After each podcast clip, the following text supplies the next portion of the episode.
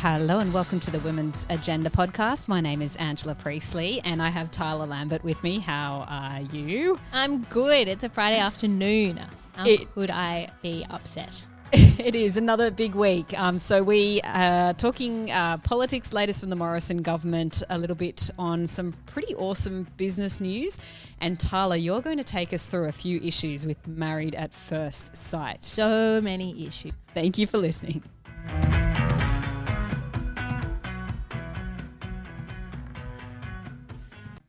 Okay, so Tyler, it has been two weeks since the Morrison government announced its uh, pretty major shake-up of cabinet, which in, saw Michaelia Cash going to become the Attorney General, which saw Christian Porter demoted to uh, still sitting in the, the cabinet, but um, certainly not as the Attorney General anymore. And it also saw for a moment that we had a new Prime Minister for Women in Senator Marise Payne, which obviously Short-lived. Scott Morrison did backtrack on that and declare that uh, actually, you know, her role is more the primary minister for women. Um, Clever.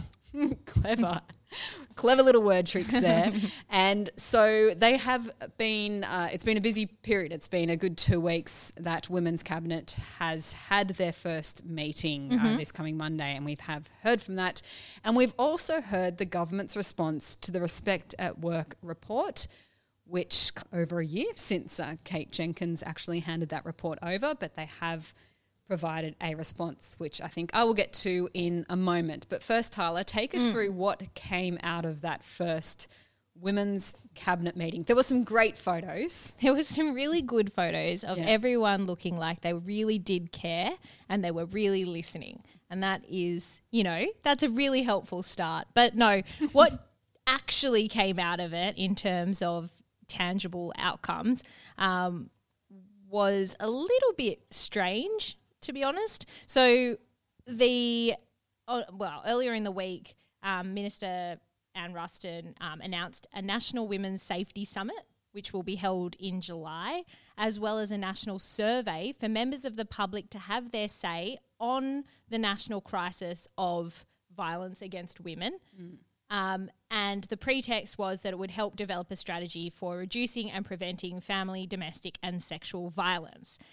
I thought the survey in particular was a really dangerous idea because essentially you're asking the electorate to provide advice um, and their own input on how they feel these really complex issues of trauma and violence should be handled.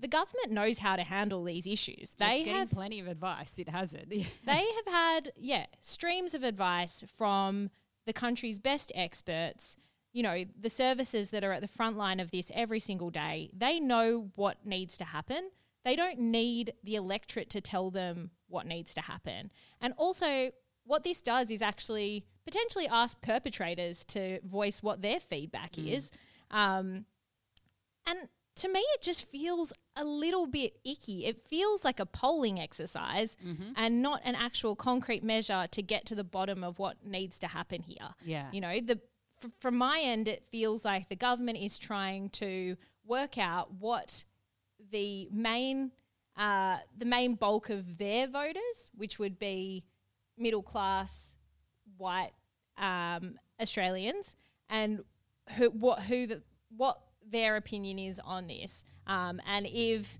they feel that the feedback that's coming back uh, lines up with you know lines up with them having to actually move and to to actually um, put some policy into place here and and present some um, some real funding into this, then they will. But if if not, then maybe they'd handle it a different way. And Yeah. um, for me, it just felt really off. Yeah. Um, and look, the Women's Safety Summit, I'm you know I feel kind of a bit.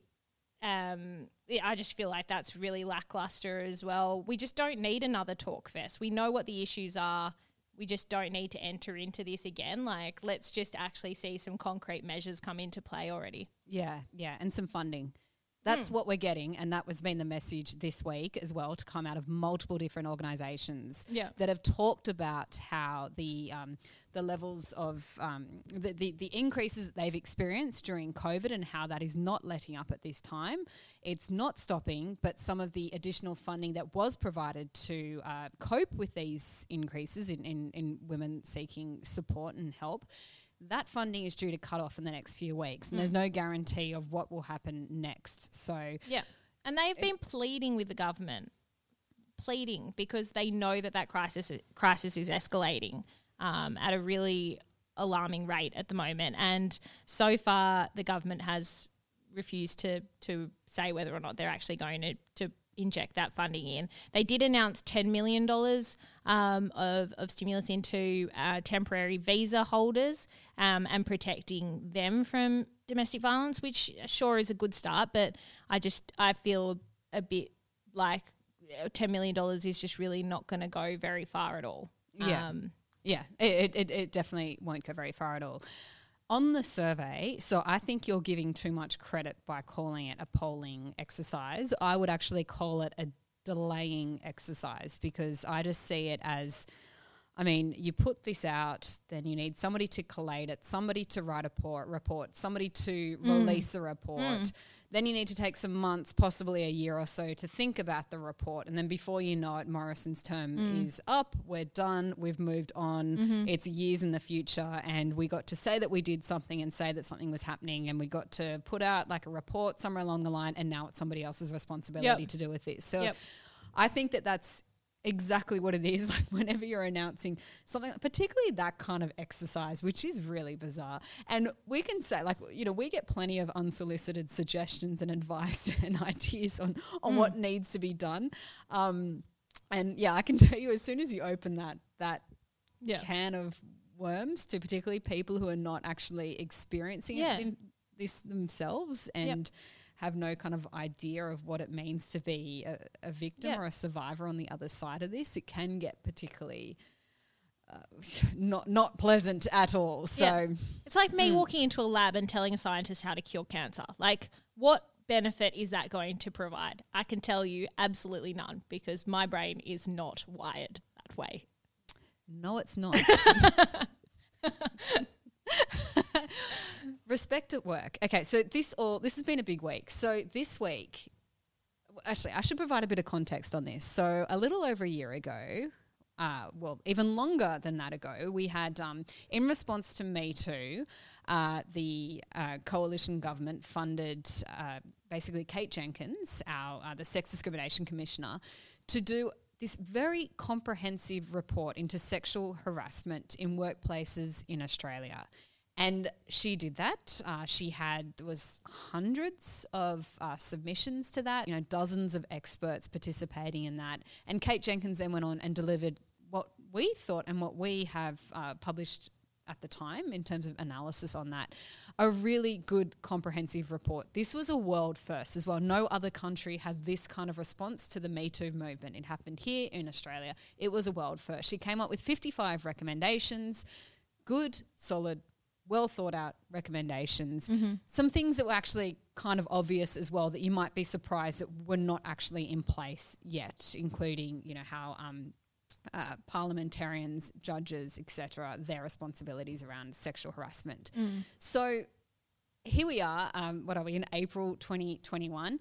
The Morrison government has this week uh, issued a response to this. So well over a year later, and I might say that the timing is particularly interesting given the events of the past week. But but here it is. There's a response, and they've basically come in and said that we accept all 55 recommendations from the report, either in full, in part, in principle. So mm-hmm. acknowledging these 55 recommendations all looks very positive. It seemed like there was a press conference on Thursday morning. It was a positive move. I really saw this as a really good first step. Mm-hmm. Now we need the detail. so mm. we're yet to see a huge amount of detail. There has been some. We've seen which recommendations they're looking to push forward with. There needs to be legislation in order to make some of these recommendations happen. But mm. also from there, there needs to be the funding. So again, we go t- to the May budget, which will be coming up, obviously, and to see what level of funding will be mm. provided in that. What we can say is from the previous budget from October, the um, it was obviously put off to uh, October given the, the COVID situation last year, is that following this this Respect at Work report, the federal government provided something like $2 million in order to set up an online portal and some information and some resources, which seemed a pretty dire and uh, pathetic amount of money to be funding when you've invested so much time and effort in coming up with this report in the first place to the point where you haven't actually been able to provide a decent response. The funding that you have provided, a couple of million to set up this very comprehensive por- portal, it just seemed like an impossible feat. So, and that was over a number of years, it always is. So, here we are. So, I feel it, it is a positive step forward. Yep. A lot of things have to happen now Yep. and, uh, need to move fast as well. I don't want to see another delaying exercise. I don't want to, them to come out and say that we need some kind of ridiculous survey or something like that is going to be funded. that yeah. Now is the time to start actually legislating and then funding what needs to be funded and putting more onus on the responsibility of employers rather than the the victims of sexual harassment themselves. Mm. Yeah.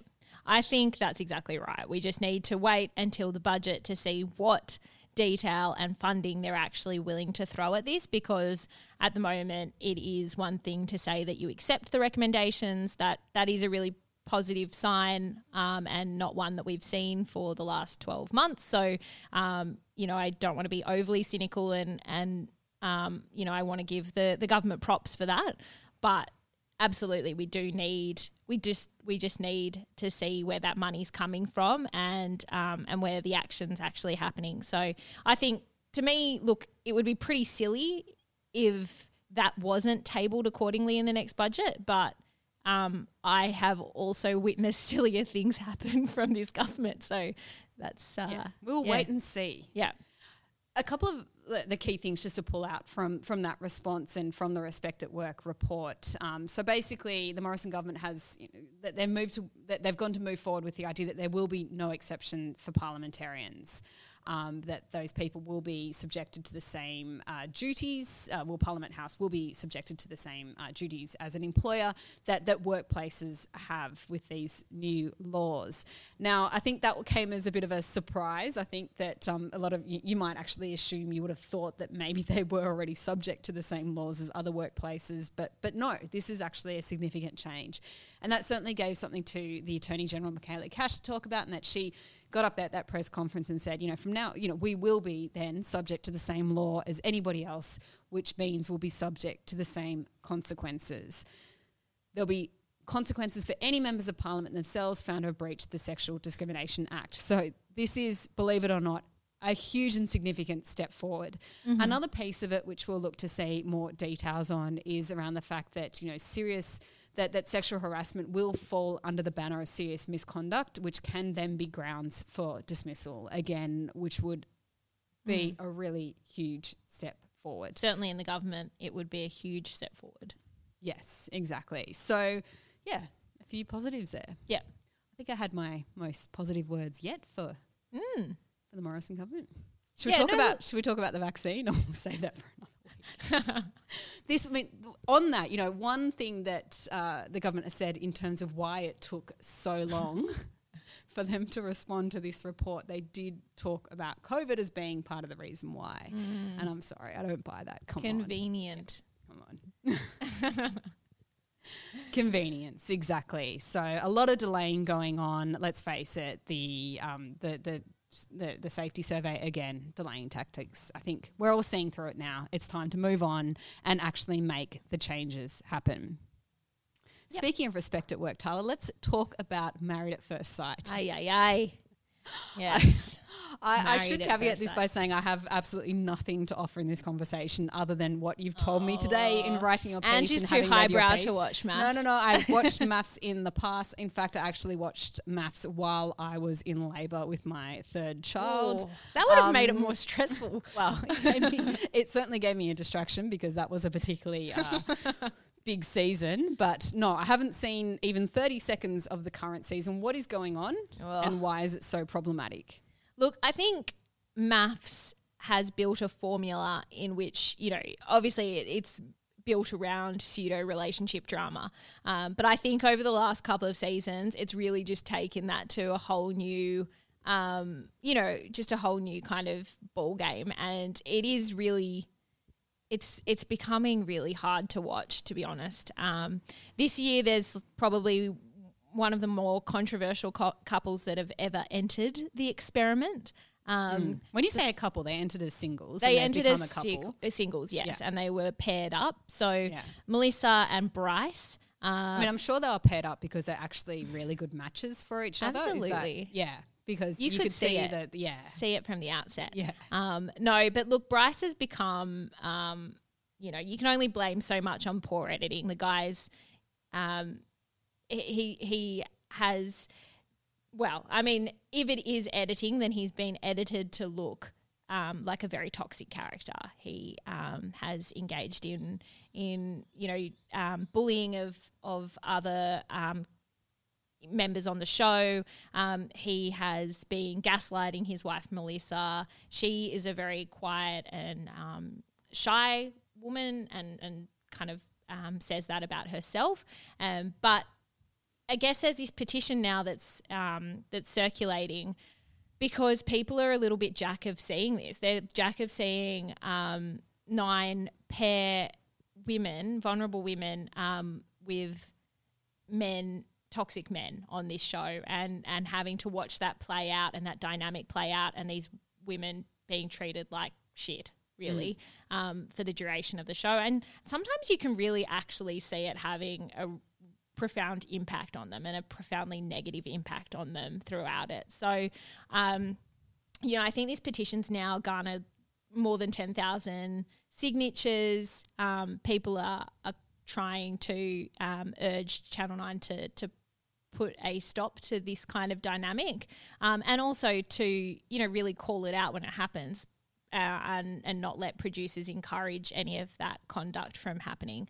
Um, so we will see where that lands. But yes, I wrote a piece on it this morning because I have, I am not ashamed to admit that I am an avid MAFS watcher. Um, and honestly, at the end of the day, when I am exhausted uh, and my baby has finally gone to sleep, there is nothing I like more than watching some crap TV. But um, it, I don't like. I just I have no time for watching that. I think it's really destructive, and I think especially in the current climate, we just need to do better to to create better conversations, and we need to demonstrate what real, um, you know, happy, loving relationships look like to younger viewers. Um, and we know that there are, you know, this is this is getting upwards of one million viewers Yeah. each night. Yeah. Um, yeah. we need to we need to do better there. So what I what I don't understand here is that so I mentioned that I have I watched the I think it would have been the season before this because I don't was there a season last year in in mm. twenty twenty during the pandemic I can't remember but I do remember because I've gone through and had a look and I've seen Tyler that this is not the first time you've written about Married at First Sight. No. You did write in 2019 about men like Mike and Sam who you say are roaming among us. Don't be fooled that the series has ended. They are roaming among us. And I remember Mike and Heidi, and I remember watching that season. So mm. that was the last one that I watched. And I thought at the time that that season was so controversial mm. and had so many problems with it that there was no way that mm. that show would be returning in anything remotely similar to what had happened there Yeah. because we've all seen through the idea these people are not matched together because sparks are flying and because experts can see that they Yeah. are destined for great love or something that that's not what is happening here there's always whether it's all couples No, or whether for it's a couple of different Yeah. cuddle, couples they're intentionally matched because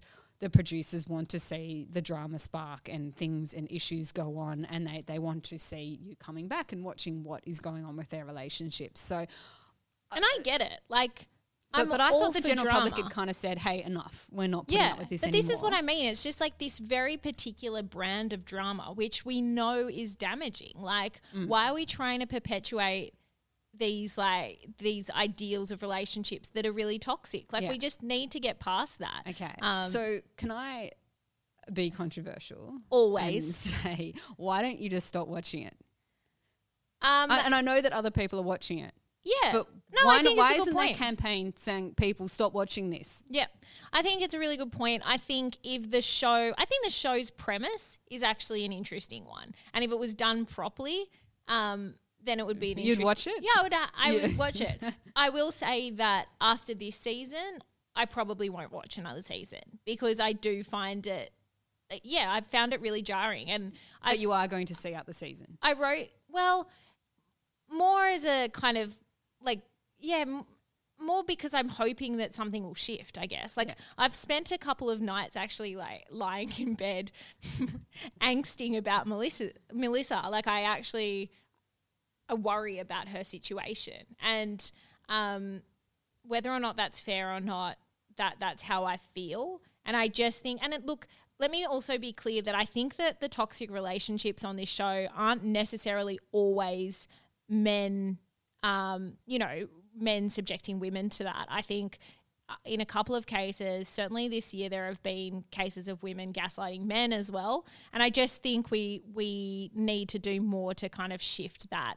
Um and if we are presenting um, relationships to the public eye, we need to do better at, at presenting, like, you know, the reality of relationships, but that's not the reality of relationships. Mm. And it's scary for me But that the reality of relationships could be boring.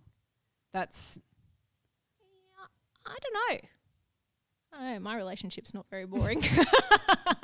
I, I'm not, I get I'm saying- plenty angry at my partner, but, but, but I'm sure it's, pro- it's probably uninteresting to people outside of your home. Like it, it's not unless it's going to be you know tempers flying and people going off and yeah, so maybe that's what we need to, that- to see whether or not it can actually be repackaged into into something that's like you know that that's safe and healthy.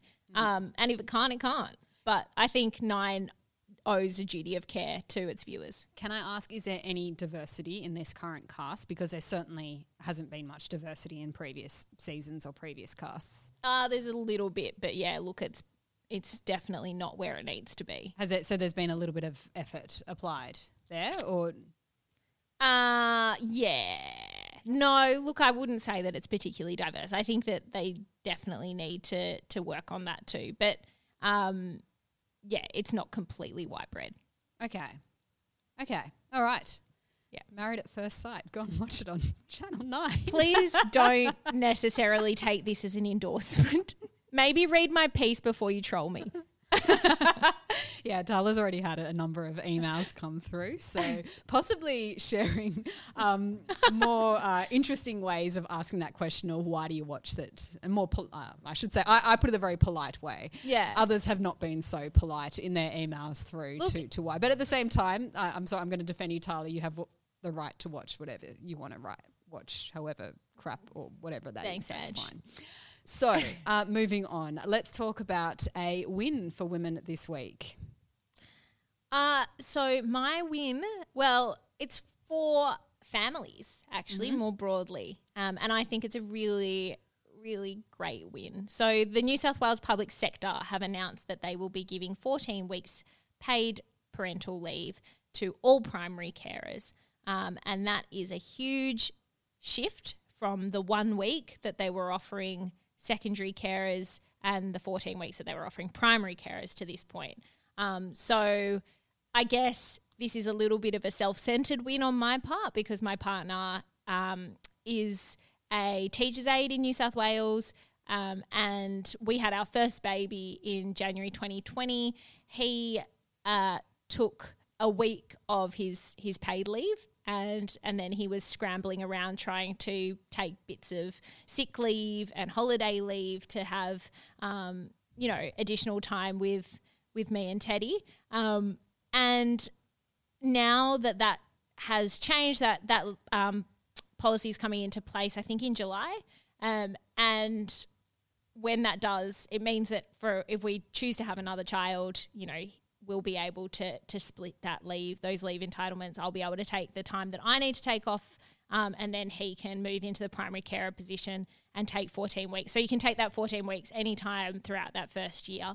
Um, So it's a it's a really big game changer for a huge, um, you know, huge kind of cohort of people that work for the public sector in Australia. Yeah, and it's a, it is a game changer. It's taken a lot of work to get to that point and a lot of campaigning. And one thing I would say is that it should be 14 paid weeks for all carers, regardless of whether they are the primary or the secondary carer. I think mm. it'd be great to see that they actually remove the primary and secondary carer labels, that they don't call it a primary carer. It should be that if you are a parent and you mm. have a child, if you adopt a child, if you whatever way a child comes into your life, that you get to that 14 weeks. I, I haven't. Do you need to prove somehow that you are the? Because um, previously the the the issue were was that.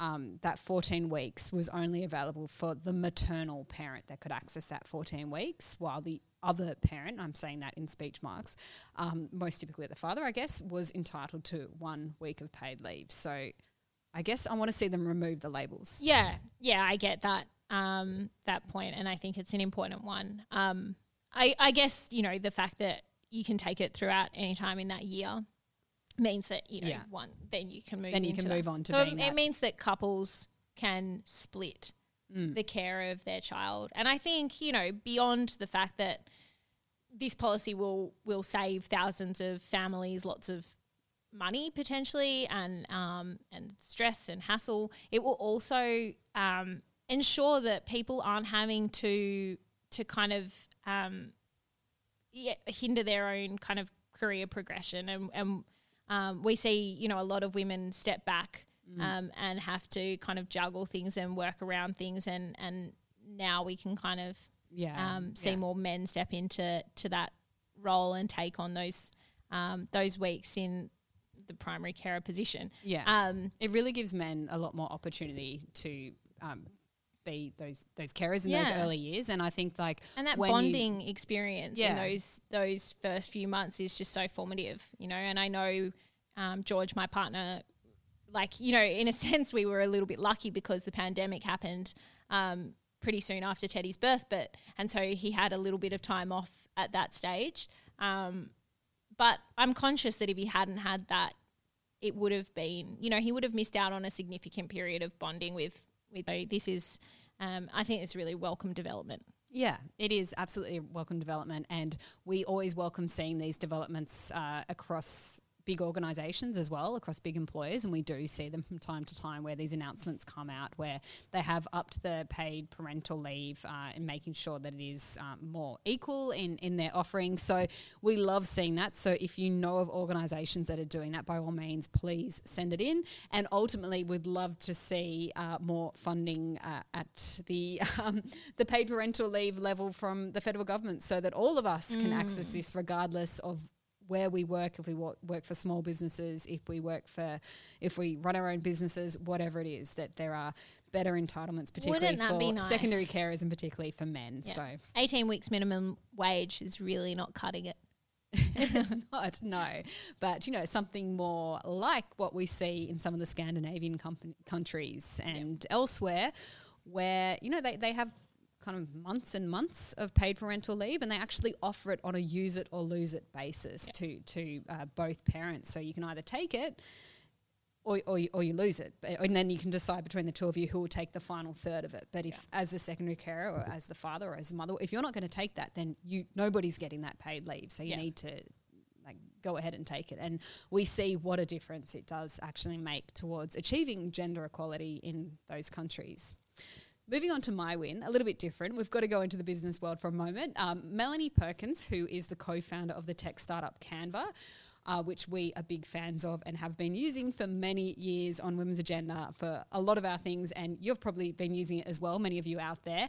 I think I saw somewhere that they have uh, 55 million active users, which is incredible. They founded in, um, they started in 2013.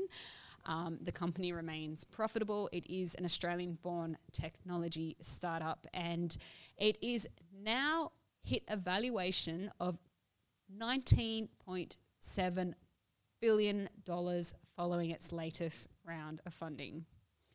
That is That is amazing. impressive. so Yeah. that's is that's not just a unicorn. That's like a unicorn. Like that's like the unicorn of unicorns. It's a flourishing golden unicorn. Yeah, that, that's a flock of unicorns. Do you call them a flock? What is a bunch of unicorns? I don't know. I, uh, you know, it's a gaggle. a gaggle of unicorns existing in that one amazing Australian startup story. Um, and Melanie Perkins is the co founder of that, and she's amazing and would love to interview her on Women's Agenda or get her involved in one of our events um, maybe one day. So um, we also know that um, a lot of you out there would particularly love to hear from her as well. So I've loved seeing some of uh, Melanie's business advice being shared across various places over the past few years and love to see and watch her remarkable business story. Canva is actually, Women's Agenda is older than Canva. So feeling a little like we're underachieving here. Yeah. Tyler, but Where are we we're, going? we're like a year ahead of them and, and here we are. so all right. We've only hit $18.5 billion. Just know. if anyone's wondering. We've only hit unicorn status. Um, we're waiting to become a gaggle of unicorns that is in the uh, We're at Pegasus mode. Pegasus mode. We certainly are. So well done to Melanie Perkins and Canva, and you can go and see uh, Jessie too has reported on that story on our website where you can see it.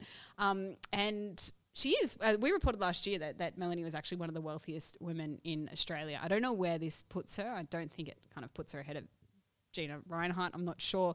I doubt it, but. Um, She's certainly up there and, and, and still very, very young as well. I think that's it from us. Yeah. I think it is. It is. Thank you, Tyler. See you later. Thank you for listening to the Women's Agenda podcast. A reminder once again that we do put out a newsletter with all our stories uh, just before lunch, and you can subscribe to that at womensagenda.com.au forward slash subscribe. We are also running our Women's Agenda Leadership Awards in a couple of weeks' time, so you can set, check out our website as well if you want to come to an actual in person live event uh, with other people there, which would be very exciting. So that is happening in a couple of weeks where you will hear from an awesome panel that we've lined up, as well as all the winners of our leadership awards. And you can go and listen to our second podcast, The Leadership Lessons, hosted by Kate Mills, which features conversations with female leaders on the critical decade ahead. Thank you again for listening.